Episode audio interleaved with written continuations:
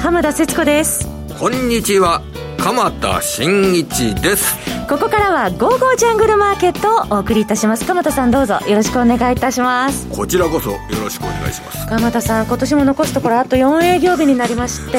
あっという間の1年だった気がする。なんで4営業日っていうんですか？やっぱり株式市場でこうやって仕事をしていると、えー、今日もう終わったので、うん、今週の金曜日、そして、えー、月曜日火曜日水曜日と、はい、あの営業をしている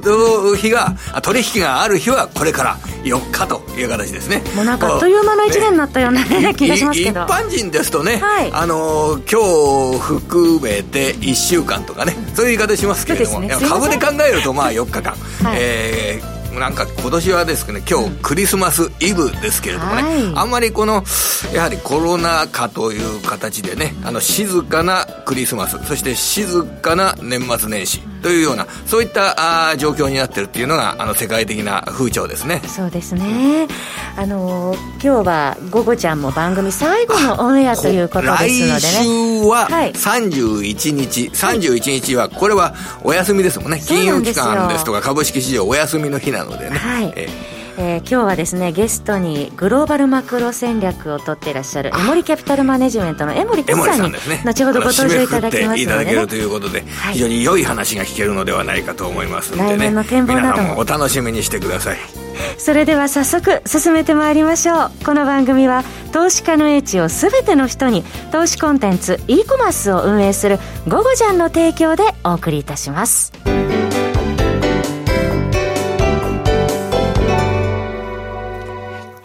えー、さて、ここからは鎌田さんに、えー、マーケット、ここまでの、えー、振り返りいただきますけれども、今日は、うん、あのー、来年の株式市場を見る上で、はい、日本株がどうなるかっていうこと、これ大切ですよね。はい、で、日本株について、まあ、世界的なこのお金の流れで考えると、えー、株はやっぱり重要な資産であるっていう、これは変わらないと思うんですね。はい、世界的に重要な資産である。なぜかっていうと、あの、アメリカの債券に今投資しても、10年債の利回りで0.9%、はい、30年債の利回りで1.6%しか、あの、利回りが取れない状態ですから、はい、あそうすると、インカムゲインを得て運用をすることができないので、やはり株式を重要な運用の対象として意識するというような流れ、これは変わらない。はい、えー、そしてお金、お金の流通量、これは、これが拡大していくというような状況も変わらないので、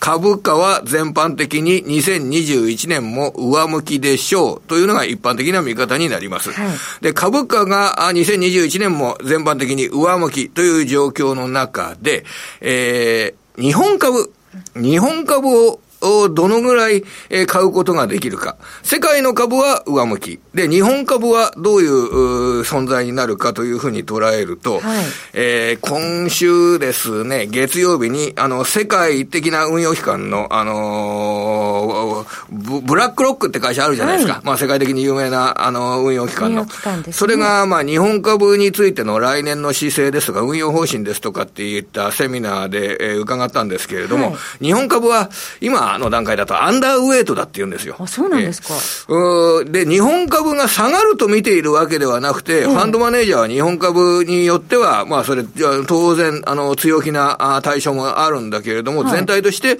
アンダーウェイト。この理由っていうのが、えー、じゃあ浜田さんに聞いてみましょうか。はい、なぜ世界的運用機関が日本株をアンダーウェイトにしているか。はい。うんえー、難しいよ、そうですね。しばらくお金が日本株にも流れてきていたんですけれども、世界の景気全体を見て、他に魅力のある国がまだあるから、そちらにお金が流れていく ?100 点満点じゃないですか。本当ですか？嬉しい。1000点ですよ、それ。本当ですか ?1000 点で。ありがとうございます。100点満点のそれ1000点ですよ。その国はどこか？要は、あの、アジア。はい、あの、中国を含めた東南アジアも含めたアジア、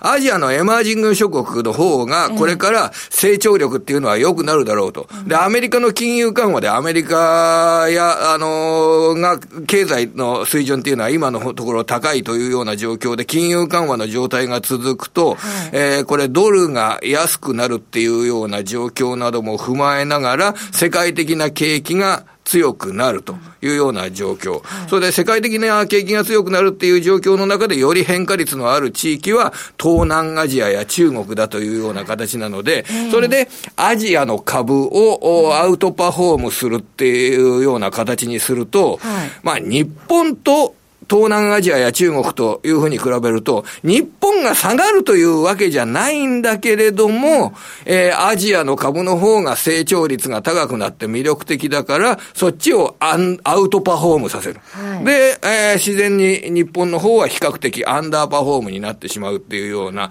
そういうような話を聞いたわけですね。はい、うん、まあ、ちょっと残念な気もするんですけど、えー、全体で見たらという、そういう話なんですよ。潜在成長率のところで見ると。まあ、日本って人口も増えないですし、内需が弱いので、えー、そして、あの、金融資産ですとか、お金持ってるのが高齢者ですから、その高齢者ってお金使いませんよね。はい、そうすると、日本の内需が強くなるっていうわけじゃないので、どうしても成長力が陥るというようなことで、えー、アジア株の方を組み、多く組み入れて、日本株の組み入れは大きくならないという、そういう状況になります。はい、ただ、あの、ものによっては買えるような株なんていうのはいっぱい日本株でもあるわけですね。で、今週ですね、はい、えー、何やってたかって言いますと、これは私の行動を言うと、すごくね、えー、結構日本企業のある部分が出て、見えてくると思うんですけど、はい、昨日ですね、午後は、西武ホールディングスと JR 東日本の包括的提携っていう、えー、記者会見に行ってたんですよ。はい、で、西武ホールディングスと JR 東日本が、まあ、あの、例えば新幹線で、JR の新幹線に乗って軽井沢に行き、軽井沢のプリンスホテルでワーケーションをやろうというような、そういうことをやると、JR 東日本も、ええ、あ西武ホールディングスも儲かるわけですよね。えー、儲かるわけです。はい、で、あるいは、池袋や高高田馬場で一緒に開発をやろうっていうことになると、西武ホールディングスと JR 東日本が儲かるわけですね。はい、高田馬場で。でもメトロはなんかね、脇に追いやられちゃうかもしれませんけど。活性化ができるわけですね。まあ、ただ、あの、そういった、はい、あの、大きい鉄道会社の提携ですとかっていったものの話を昨日伺ったんですよ。なるほど。で、今日は今日で何やってたかっていうと、午後3時からですね、これはリモート会見の方で伺いましたけれども、楽天と日本本郵政、日本郵便、こちらの物流分野における戦略的提携っていう話を伺ってたんですよ。ええー、それでは、あの、例えば楽天が、あの、e コマースでいっぱいこの物流使うじゃないですか。はい、その時に日本郵政が、あ郵便がですね、郵便局が、あの、力になりますよね。運んでくれる、あの、お客さんのところに運んでくれる力になりますよね。はい、それを仮にもっと提携関係を強くするっていう形にすると、楽天が、えー、受注をする。この楽天が、このね、e コマースで何かトイレットペーパーを送るっていうことで、そのお客さんから受注が入るとしますよね。はい、その受注が入ったっていう、そういうデータの状況が、日本郵政、郵便局がそれを受注の段階でデータを知るというような形になると、準備できますよね。そうですね。準備できますよね。ええ、そういうような形で、いろいろな物流の、効率的な物流が可能になるという話になります。その意味で、楽天と日本郵便が、で提携して、えー、これから先は、あその、ね、郵政の、えー、マネー分野、金融分野などの、も提携にこれからしていきたいっていうような、そういうような話をしてたんですね。鎌田さん、そうすると各企業、コロナ後を見据えた動き、結構活発になってきてるってことですか？それが結構ね、大企業ですよね。えー、大企業が動いてきてる。西武 JR 東日本に、楽天に日本郵便。まあ、このままじっとしてたら大変だっていうような、うん、まあ、必ずしも株式市場で評価されてないような会社などもありますけれども、えー、それが生き残りのために、もういろんなことをやらなきゃいけないというようなことを打ち出してきてるわけですね。はい、こういった動きが広がってくると、日本の潜在成長率っていうのが、こう、上がっていく可能性がありますね。はい、まあ、少なくとも、買える株というのは増えていく可能性がありますね。うん、その意味で、えー、ちょっとこの年末のね、押し迫ったところで、はい、結構昔からある老舗企業が、えー、戦略的提携に動くというような話が相次いでるっていうことが、これが、えー、日本企業のへの投資を考える上ですごく大きな意味を持ってくるんじゃないのかなというふうに思ってます。はい、来年もっと盛んになるでしょうね。そうですね。もうコロナで生活様式が変わるんだから、はい、もう単独で生きてはいけないと。うん、じゃあ何かをしなきゃいけない。ということで、まあ、合併だとか TOB だとか、もう様々なあ戦略が資本市場を活用して起こってくるんじゃないですか？新たな流れがね、どんどん出てきそうですね。私たちも、まあ、あの、新たな働き方や暮らし方をどんどん選択していかなければならない中、企業はもっとその変化をそうですね。それで個人に対して新しい生活様式を提案して受け入れられるような会社の時価総額が上がっていくっていうことじゃないですかね。はい、そのあたりを企業研究として見ていきたいところだと思いますね。それでは、この後は本日のゲストの方ご紹介しましょう。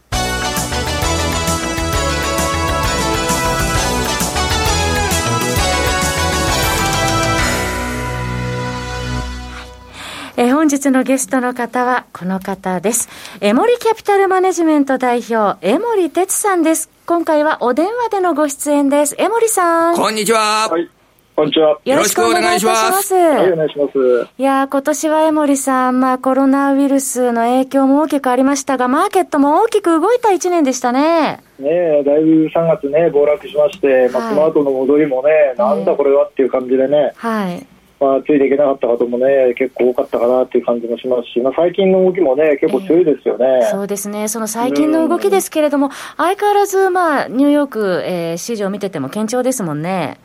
堅調ですね、やっぱお金はやっぱ入ってきちゃうんでしょうね。えー、うん、その中で、まあ、あの、もう残りね、今年もあとわずかになってますけれども、まあ、来年に向けての考え方など、まあ、常にグローバルマクロ戦略を取ってらっしゃる江森さんにですね、ここはどういうふうに来年スタートダッシュ切ったらいいのかなど、ヒントをいただいていきたいと思うんですが、まず、アメリカ。そうですね、あの、はい、最近のこうまあ、11月以降、やっぱりワクチン相場になってですね、えー、まあ、お金が一気に入ってきて、はい、で見てるとあの、アメリカのミューチャルファンドのからのお金の流出とですね、はい。ETF、アメリカの ETF へのですねお金の流入はですね、もう過去見たことのない規模になってるわけですね。うんまあ、つまり持ってた、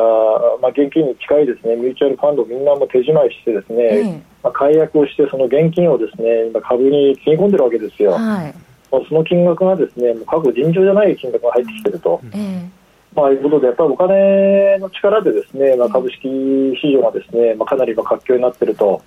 いうことは、これ、間違いないと思うんですね。はい、うん。まあ、そこにそのバリエーションだ、なんだかんだっていう話をしちゃうと、ですねまたこれ、ややこしくなるんですけどね、まあ、少なくともその今の状況がですね割高割安かっていう議論はちょっと置いといて、ですね、まあ、かなりの分もそういったお金のフローで持ち上げられてますので、はいまあ、私個人的にはですねこういったあのポジションの需給っていうのはですねまあ、行き過ぎるとやっぱりこれ大きな幅で調整しないと次いけないっていうふうにやっぱり思っちゃうんですよね。で、まあ、年内これ起きるのかなと思って見てたんですけど、ねはい、なかなか起きないですね。あのもう本当これあの機関投資家なんかアメリカの機関投資家なんかもですね、まあ、過去にないレベルであのレバレッジかけてまあ投資してるんですね株にね。うん。で今の水準のようにレバレッジかけた時ってのは必ず1回はですね大きな調整が入るんですよ。はい。まあ、最低10%だと思うんですけどね、うん、あまあまあ、最低ってことないかな、まあ、10%ぐらいで済むかなと思うんですけどね、はい。まあ、もし年内ないんだったら、まあ、年明けはやっぱり注意しなきゃいけないなと思ってますね。うん、で今買うと結局あの肝試しでしょこれ、ある種。もうすでにかなり株価の方はもう上がってきている、ちょっと怖いところに来ていると。いうような意地なんですね。結局あの、手握りしめてですね、手を合わせてですね、あの神様に祈らなきゃいけないっていうことになっちゃうんでね。うん、まあ、それはやっぱり投資としてはどうなのかなと思いますんで、うん、私メルマガにも毎日書いてるんですけど、やっぱりこれ下がるのもあった方がですね、まあ、心理的にも精神的にも資金的にも楽なんですよ。今これから上がっていっても、多分短期的に終わっちゃうと思うんで、まあ、それ取りにわざわざ行く必要もないと思いますしね。まあ、ただ、結果的に上がったとしても、こういった時には、えー、上値を買わないというような心構えをしていた方が、まあ、長期的な人生における投資というのは、うまくいくという、そういう考え方を大切にした方がいいわけですよね。えー、株式は最終的に上がってきますから、うんまあ、持っておけばいいんですけどね、うん、いいんですが、やっぱりできたら安いとこ買いたいですよね。うん、そう考えると、やっぱり、まあ、やっぱり今の水準から最低10%ぐらい下がるの、できたら待ちたいですよね。株式投資ってやっぱり自分を抑制することって大切ですよね。自己管理。えー、そして抑制する力っていうのっていうのはすごく必要なんでしょうね。そうなんですね。でも結局今、まあ、ダウ平均なんかもね、まあ、3万ドルちょっと今超えてはいますけど、はい、もう上にバーンと抜けないじゃないですか。うん、うんまあ、ナスダック今頑張ってますけどね。うんうんだそう考えると、やっぱり、まあ、買う人もいるんだけど、やっぱり売ってる人もいたりして、なかなかこう、ここからさらにこうお金が入ってきてるっていう状況ではないんでしょうね。いわゆる横、横ばいですよね。今週の月曜日から水曜日までのアメリカ市場の一つの特徴っていうのは、あの、ニューヨークダウンが上がった日はナスダック総合指数が安くて、ナスダック総合指数が上がった日はニューヨークダウンが高いっていう、あニューヨークダウンが安いっていう、両方上がってる日ってないんですよね。でも両方下がってる日もないんで、これ、要は持ち合いっていうことでしょうかね。様子見。あそうですね。うん。あとアメリカ、ちょっと細かい話しちゃうと、あの雇用の数字がね、あんまり良くないですよね、最近ね。はい。うん、昨日発表になったあの新規失業申請件数、少しね、うん、マシになってましたけど、やっぱり状況は改善してないのと、やっぱりあの今年入ってからそのコロナになってからのですね、はい、あの非農業雇用者数なんかもねまだ860万人ぐらい戻ってませんしね、えー、うん。でもこれからまたお金出すって話なんでしょうけれども、まあ、個人消費がねやっぱり落ちてるじゃないですか。はい。で住宅の着工件数もね少しこう伸びが鈍化したりしてきてるんで、はい、まあ一頃のその回復の勢いというのは明らかにアメリカはちょっと落ちてますよね。うん、うん。ですから、はい。まあ、第2、第4四半期の、ね、GDP どういう数字になるか分かりませんけどね、うん。まあ、これからまた1月が明けると、ね、第4四半期のこの企業決算も、ね、アメリカ出てきますからね、まあ、どういったあのパターンになるのかね、あれですけど、まあ、もし年内調整がないんだったら、1月はある程度の調整を、まあ、覚悟というかね、うんある前提で待ってた方がいいでしょうね。うんまあ、今お話にもありましたけれども、その個人消費ですけれども、やはりその景気回復のポイントになるその個人消費、これがどうなるかというところと、あとその新型コロナのまあ対策ですよね、そのあたりもちょっと今後どうなるのかなというところも気になるところですが。うん、やっぱりあのまあ、以前と比べてやっぱり人の動き、物の動き、まあ、物の動きは動いてるんでしょうけど、人の動きはね、やっぱりないですからね。はい。うん、でこれ、経済規模は大きくならないですよね。え先ほどあのオープニングでですね、鎌田さん、そのアジア、まあ、中国の動き、経済のお話などをしていただいたんですが、そのアジア、特に中国の経済の見通しなどについては、江森さんはどのようにご覧になっていらっしゃいますか？あの今、やっぱり世界経済見てると、中国一人勝ちですよね。えー、やっぱりあの2月にロックダウンして、その後一番早く回復して、はい、貿易がもう黒字ももうものすごい額になっちゃってるし、えー、輸出もずっとね、回復してて、今度輸入も少し戻ってきてるんですよね。はい、で自動車販売も完全に戻っちゃってますから、まあ、共産党のなんていうんですかね、政策が今今のところうまくいってるし、えー、あとはそのやっぱりリーマンショックの後のまあ、巨額の財政出動のやっぱり、なんていうんですかね、こう反省もあって、かなり抑制してますよね、はい、他の国に比べて財政出動ね、これもまたうまくやってますよね、まあ、そう考えると、もう、まあ、ますますその私がずっと言ってるね、アメリカの時代じゃないんだなと。はいいうことをこう感じざるを得ないですよね、うん、うん、やっぱり中国の経済指標を見て、まあ、これあの経済指標ね、正しいかどうかっていう問題あるんですけど、それ議論したらもう話にならないので、進まないので、うん、まあ、それを置いといてね、やっぱり中国の経済指標をやっぱり来年以降も中心的に見ていくっていうのはですね、まあ、投資判断する上での王道ではないでしょうかね。やっぱりつ強いんで、だ企業経営者が中国での需要が強いって言ってるのは、これはもう、ね、あの、経済指標の強さっていうのは、まあ、信じていいってことですよね、現状そうですよね、ね。まあ、これからね、まあ、いろんなその、まあ、人口はもともと多いわけで、まあ、ちょっとね、レベルが生活水準が上がるだけでね、うん、まあ、あっという間に規模が大きくなっちゃうわけですから、はい、まあ、アメリカ超えるのはね、もう時間の問題ですよね。うん、これで今今年は特にそのコロナウイルスの感染者の増加というのは、この特に欧米などを見ると、えー、一回抑制されたけれども、再び今拡大するっていうような状況になってるわけなんですけど、それが抑制、えー、増加を抑制できたままになってるというのは、中国はやっぱりその国としての強さっていうのが現れたってことでしょうかね、そのまあ、やっぱりね、えー、共産党だからじゃないですか？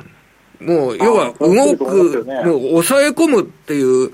ことを、に力を入れて、人の移動をもう初動の段階で抑え込んだ強みっていうのが今生きてるってことでしょうかね。生きてるんじゃないですかね。はい。そうすると、来年もちょっと中国抜きでは考えられなそうな、そんなような動きにもなりそうですかね。中国、中国崩壊論ね、えー、もう10年、20年やってる人いますけど、崩壊してないですよね。はい。崩壊しないですよ。うんまあ、むしろこれから2021年は東洋の時代ですから、えーええ、あの西洋の時代からね、ええ。うん、中国の需要を取り込むような形で、日本企業の株価、日本株、えー、こちらはいかがですかね、あのあまり強く見ない方がいいですかね、これ。いや、別にあの、まあ、特に思い入れも私、ないですから、そういう意味では、いい意味で悪い意味でもね、うん、なく、あのまあ、ニュートラル見てますけどね、まあ、あるんだったら買えばいいかなっていうスタンスですけど、うん。まあ、ただやっぱり今の水準はやっぱり買いたくないですよね。うんうん、新規でやるんだったら、やっぱり最低2万4000円まで待ちたいですね、うん、まあ、できたら2万2500円、はい。うん、PBR1 倍、うん、まあ、2万4000円まで下がったら、その下のリスクはあまりないですから、はい、まあ、今、メルマン円も実は書いてるんですけどね、うん、今買うと本当にあの肝試しになっちゃいますんで、まあ、今買って上がってもね、別に悔しくはなんでもなんでもないですから、まあ、むしろ買って下がっちゃった時の方がね、まあ、ダメージありますから。まあ、できたらやっぱり2万4000円ぐらいまで下がってほしいなっていうふうには思ってますね。うん、まあ、そうすると、ね、買いやすいですから、うんまあ、そういうふうにやっていかないとね、やっぱりうまくいきませんので、うん、もう年がら年中ね、中に入って、やっぱり買ったりやってるとね、うん、やっぱり時間とコストがね、高かってしまいますから、はい、そういう意味では、あの辛抱の時じゃないでしょうかね。じゃあ、江森さん、基本的に今、アメリカ株も日本株も、下がったところを待つ、下がる場面を待つ。この姿勢を、あのー、貫くというような、そういう段階に来てるわけですよね。うん、まあ、あればあったで、またその時考えればいいですよね。うん、うん。さて、そして商品ですけれども、今年商品も大きく動きましたね、江森さん。そうですね、やっぱり、まあ、金へのね、やっぱり興味がね、はい、まあ、少し高まってくれて、クローズアップされましたね。えーまあ、8月にね、あの株あの金がね、だいぶ上がって、まあ、ちょうどその1か月前にね、本出したんですけどね。新潮出されました。直後にね、また高値つけてまいりまして。出した瞬間に高値つけてましたそうでした。ええー、すごいタイミングで。通りになりましたよね。はい。こういうの出すと高値だよっていうね。うん、うん、ただね、金はですね、あの、これもメルマガにずっと書いてるんですけど、はい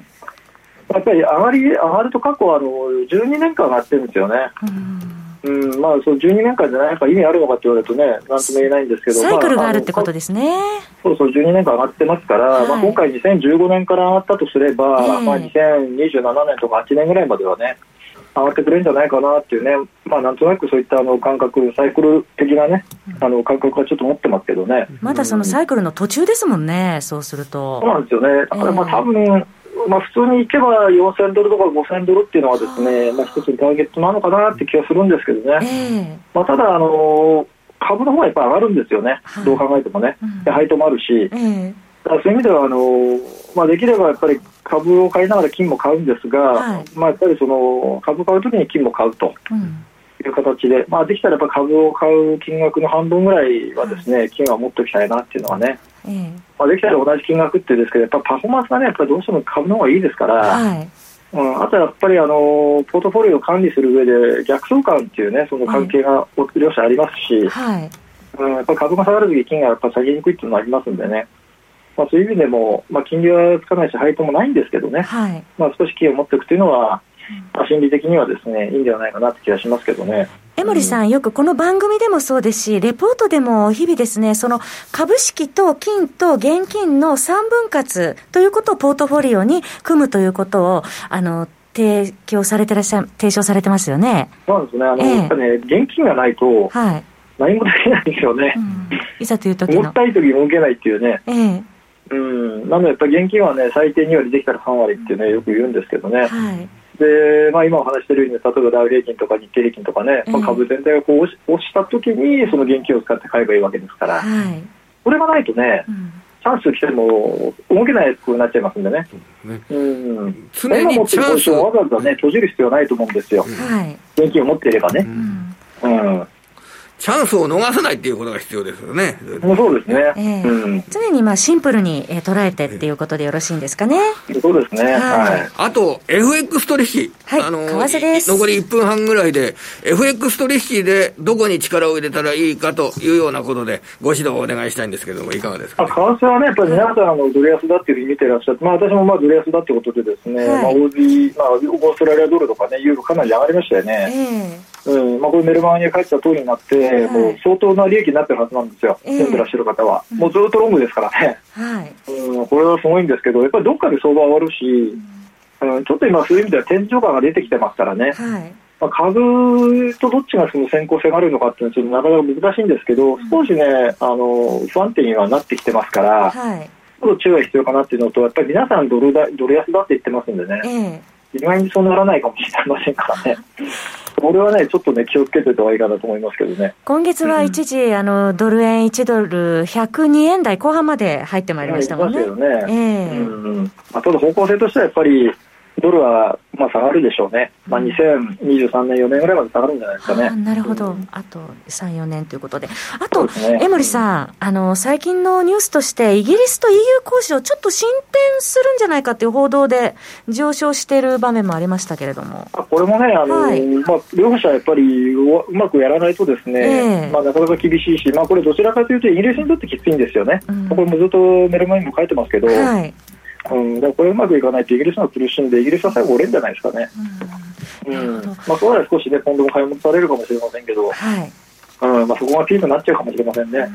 うんまあ、ここまで江森さんにお話を伺ってまいりましたが、江森さんはすでにもう皆さんご存知の通りにグローバルマクロ戦略を取ってらっしゃいますけれども、今年のようなこんな大きな動きの中では、やはり江森さんが提唱されているグローバルマクロ戦略というのが、やはりうまく、えー、有効になられたんじゃないでしょうか、投資の中では。もうそうですよね、えー、やっぱりあの3月暴落して4月上がるところからもうね、ずっと株を買いだ買いだってね、やってましたからね。はいうん、相当うまくいったんじゃないですかね。ぜひですね、皆さんにもこの世界のヘッジファンドの最も得意とする手法である、えー、そのグローバルマクロ戦略というところをぜひですね、あの、お考えいただければと思います。江守さん、あの、ゴゴジャンからメルマガ、江守哲のリアルトレーディングストラテジーを発行されております。そうですね。あの、はい、まあ、グーグルでもヤフーでも何でもいいですけど、うん、えー、ゴゴジャン江守って打つとですね、はい、あの、エモリテスさんのリアルトレーディングストラテジーの江守さん満面の笑顔をね、浮かべている写真がですね、はい、出てきますんで、この笑顔を見るだけでもですね、すごい、えー、来年を勝ち抜いていく価値があるんじゃないかと思いますよね。はい、エモリさん本当に満面の笑顔ですね、こちらの ホームページにはね。どの写真がよくわからない。そうですよね。山森さんね、今日電話でご登場いただいてますから、ぜひですね、皆さん、ヘッジファンド戦略の王道であるグローバルマクロ戦略で、えー、今後のね、来年以降も、えー、投資スタンス、えー、ご検討いただければと思います。江守さんのメルマガ、このエモリテスのリアルトレーディングストラテジーをはじめ、ツール、電子書籍、自動売買ソフトなど、2万6000アイテムが、えー、ゴゴジャンでは集っております。ぜひ、お気に入りを見つけてください。また、あなたのとっておきのスキルコンテンツのご出品もお待ちしております。えー、本日のゲスト、えー、今年最後の、えー、ご登場ゲストでいらっしゃいます、エモリキャピタルマネジメント代表、江守哲さんに、えー、今後の展望などについて伺ってまいりました。江森さん、今年もどうもありがとうございました。ありがとうございました。来年もよろしくお願いします。来年もよろしくお願いいたします。鎌田さんも今年どうもありがとうございました。こちらこそありがとうございました。はい、えー、来年もですね、素敵なゲストの方々をお招きしてお話を伺ってまいりますので、皆様どうぞお楽しみになさってください。では皆さん、ちょっと早いですが、どうぞ良いお年をお迎えくださいこの番組は投資家の英知を全ての人に投資コンテンツ e コマースを運営する「ゴゴちゃん」の提供でお送りいたしました。良いお年を。